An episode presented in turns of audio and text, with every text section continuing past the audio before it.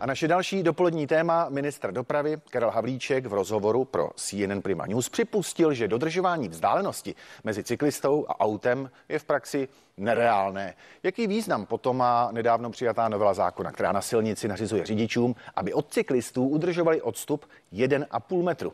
O změnu zákona teď proberu s Janem Blaškem, redaktorem našeho autosalonu. Pěkné dopoledne. Hezké dopoledne.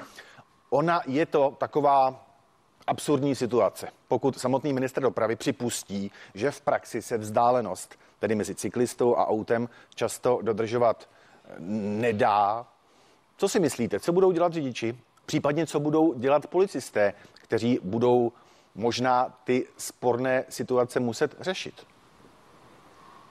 Tak já si v první řadě myslím, že ten zákon samozřejmě byl potřeba hlavně proto, aby si řidiči i cyklisté uvědomili, že je nutná nějaká vzájemná ohleduplnost. A domnívám se, že policie ho v praxi nebude nějakým způsobem vymáhat a měřit, protože by fakt měla problémy s tím dokazováním. Na druhou stranu by si řidiči měli vždycky uvědomit, že v případě nějaké nehody, do které bude zapleten cyklista, může být tento zákon právě použit v případě nějaké rekonstrukce určitých svědků nebo třeba i kamerových záznamů a pak se třeba ukáže, že ho neobjížděli s dostatečným odstupem a může jim to přitížit. Ona to novela zákona počítá na silnici s určitou ideální situací, tedy že řidič bez problémů udělá cyklistovi dost místa. Jenže vždycky to nelze. Takže co s tím, respektive v jakých okamžicích se řidič dostane do problémů, bude to třeba muset řešit tak, že zkrátka cyklistů nebude moci předjet? Jak to vidíte? Tak eh, podle litery toho zákona v momentě, kdy tam nemá ten dostatečný odstup, tak by samozřejmě toho cyklistu předjíždět neměl. Na druhou stranu víme, jak to na silnicích vypadá. Eh, ten problém nastane jak ve městech na různých ulicích, uších nebo i na nějakých silnicích třetí třídy, které jsou úzké. Ale znovu opakuju, já ten největší smysl toho zákona vidím v tom, že se o něm začalo mluvit, tady o té situace, o té symbioze cyklistů a řidičů, je pak na každém z nás, řekněme z pozice motoristy, aby tu situaci vyhodnotil, musíme si uvědomit, že velmi často, já vím, na silnici pod, dojedete traktor nebo kombajn a ten prostě nepředjedete a taky za ně musíte jet delší dobu pomalu. A to ty řidiče, řekněme, tolik nestresuje, protože jsou hod smíření s tím, že ho předjet nemohou. Když jedou cyklistu, tak chtějí pokračovat co nejrychleji dál a mnohdy nedbají na to, aby toho cyklistu nějak neohrozili a opravdu ho jako takzvaně obtahují se vzdáleností několika desítek centimetrů, což jako zase já z pozice i cyklisty nejen motoristy mohu potvrdit, není úplně příjemný. Ano, souhlasím s tím, že je to o symbioze, možná je to také o toleranci. Na druhou stranu začne platit zákon, který mluví jasně a teď zkoumáme, jestli ho bude reálně možné dodržet. Tak a na jedné straně víme, jak daleko se musí držet eh, tedy motorista od cyklisty, to je tolik diskutovaných 1,5 metru, ale je nějak stanoveno, jak daleko má být cyklista od kraje té silnice, respektive od krajnice. Motoristům by asi pomohlo, kdyby eh, se cyklisté drželi pokud možno v pravé části svého eh, pruhu, tedy co nejvíc na kraji, ale vždycky to nelze. To samozřejmě vždycky nelze. Známe situaci na českých silnicích, stav českých silnic. Ta jízda po krajnici je pro cyklistů někdy skoro až nemožná z důvodu nějakých výmolů. I on tedy na té silnici, která je, řekněme, nějakým sdíleným prostorem, se musí vyhýbat eh, výmolům, stejně jako to dělají auta. Takže v tomto ohledu zase nelze něco striktně předepsat a potom se dožadovat nějakého opravdu znovu, jak říkám, striktního dodržování. To je ve své podstatě, když bychom takovýmhle způsobem roz, rozebírali jakýkoliv zákon, Eh, i ten, na, co se týče silničního provozu, tak dorazíme na to, že ho ve své podstatě tady neexistuje v Česku řidič, který by od začátku své řidičské kariéry až do jejího konce vždycky ve 100% případů vyhověl nebo splňoval ty, ty zákonné požadavky. Ať už to je prostě nějaká neodhadnutí situace, ani to nemusí být schválně ale určitě se každému stalo, že třeba, já nevím, se zapomněl ve středním pruhu na dálnici, ne vždycky výjíždíme do obce s, s cedulí tak, abychom přesně na úrovni té cedule měli 50 km za hodinu. To prostě, pokud půjdeme takhle do detailu, tak, tak, tak, tak budeme opravdu tak jako po Česku švejkovat jak, jak to zase obejít a jak se to bude dokazovat, ale uniká nám ten smysl a ten smysl je přesně o tom, co jste říkal, je to nějaká tolerance a uvědomění si toho, že i ten cyklista platí daně, ta silnice je ve své podstatě stejně tak jeho jako toho motoristy a jde o to se tam nějakým způsobem bezpečně vyhnout.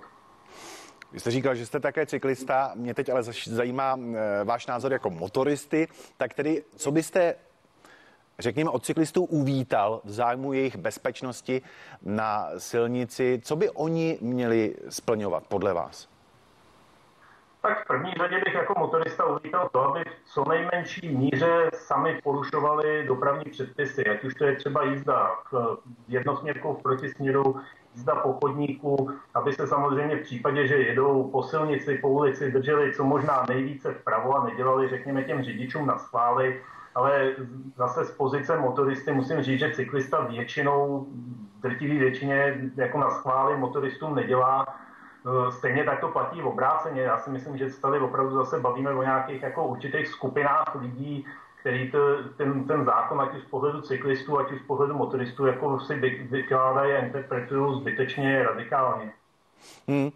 E, ještě další věc. E, bavíme se tu dnes o tom, že cyklistům vadí, že řidiči kolem nich zkrátka projíždějí příliš blízko. Chodci ale mají tu samou zkušenost možná s cyklisty na chodníku. Jak to vůbec je s používáním kol právě na chodnících? Smí vůbec cyklista e, na chodník? Tak pokud to není nějakými dopravními značkami povoleno, tak by samozřejmě cyklista na chodníku jezdit neměl. No, určitě by tam neměl jezdit tak, aby ohrožoval chodce. Chápu, že tam zase vznikají nějaké zájemné tenze a problematické situace. Na druhou stranu objektivně vzato v Česku spousta cyklostezek bohužel vede po silnicích, běžných komunikacích, někdy v místech, které k tomu nejsou úplně vhodné a v momentě, kdy tam je alternativa pro cyklistu, že může po chodníku, který je třeba v tu danou chvíli úplně prázdný, tak je to pro ně určitě bezpečnější a ve své podstatě je to výhodnější pro ty motoristy, protože ho pak nemusí řešit na té silnici. Hmm. Cyklisté každopádně prosadili jednu novelu zákona, ale nejspíš podle informací, které máme, jim to nebude stačit. Chtějí, aby mohli třeba jezdit eh, po dvou vedle sebe Zajímá mě vaše zkušenost, respektive váš názor právě na tuhle věc. Jaký by to vůbec mělo praktický význam, aby si mohli povídat nebo tak asi se chtějí povídat, ale myslím si, že tohle to už je novela, která asi bude mít mnohem menší podporu v parlamentu a nemyslím si, že by potom prošla protože tam mi právě připadá, že by zbytečně dále eskalovala to napětí mezi motoristy a cyklisty. Výhodný pro cyklisty je jezdit rozumně, bezpečně po pravé straně za sebou, případně, když je větší skupina, tak třeba nechat i těm autům nějaký, nějaký mezery, aby je mohlo předjet na několikrát. A myslím si, že rozumný cyklista, i kdyby bylo uzákoněno, že může jet vedle sebe, tak to stejně nebude dělat, protože se chce zase večer vrátit zpátky domů a být živej. Každopádně výsledek hlasování o novele v poslanecké sněmovně byl poměrně jednoznačný. Pro bylo tuším 97 proti pouze nějakých 8 poslanců. Eh, co si myslíte, jak silná je cyklistická lobby v Česku a čím to je, že se z té cyklistiky, alespoň tak, jak to vnímám já, stal fenomén? Tak nevím, jestli se z toho stal fenomén. Myslím si, že Češi jako obecně jsou docela cyklistický národ. Eh, zase bych se bránil tomu tady tvrdit, že tady existuje nějaká cyklistická lobby. Já sám si nejsem vědom toho, že by cyklisty někdo nějak zásadněji zastupoval. Na druhou stranu vnímám, že tady jsou, je řada různých aktivistických skupin, eh, které se cyklistikou nějak zaštitují, ale myslím si, že v řadě případů dokonce jako vytvářejí těm cyklistům negativní tu image zbytečně a ne, neodrážející realitu svými nějakými radikálními postoji a, a bojem proti motoristům. Já znovu jako spíš apeluju fakt na tu symbiozu mezi nimi eh, a myslím si, že řada motoristů, když řídí, tak je zároveň ve volném čase cyklistem a, a zase naopak, tak aby to spíš každý uvědomoval, když se na té silnici pohybuje. Zkušenost z obou stran je určitě eh, dobrá. Kdybychom nakonec měli dát doporučení pro motoristy, jak se chovat k cyklistům na silnici, co by to bylo? Tolerance, jak už jsme zmiňovali? Možná něco dalšího? Tak bylo by to takový určitý vyklidnění a takový jako spíš mentální stav mysli, že jako vít tomu cyklistovi na silnici vstříc není známka nějaký slabosti a, a naopak spíš jako společenský vyzrálosti, protože popravdě řečeno, já tady opravdu nechci být v pozici, že zastupuju oba dva tábory, ale na kole jezdím fakt hodně, bereme ho i na dovolenou, jezdili jsme od Švédska až po Portugalsko a naprosto objektivně musím říct, že jako jezdit v Čechách, na Slovensku a třeba v Maďarsku, případě v Chorvatsku je opravdu objektivně za to mnohem nebezpečnější než v těch zemích, který jsem jmenoval.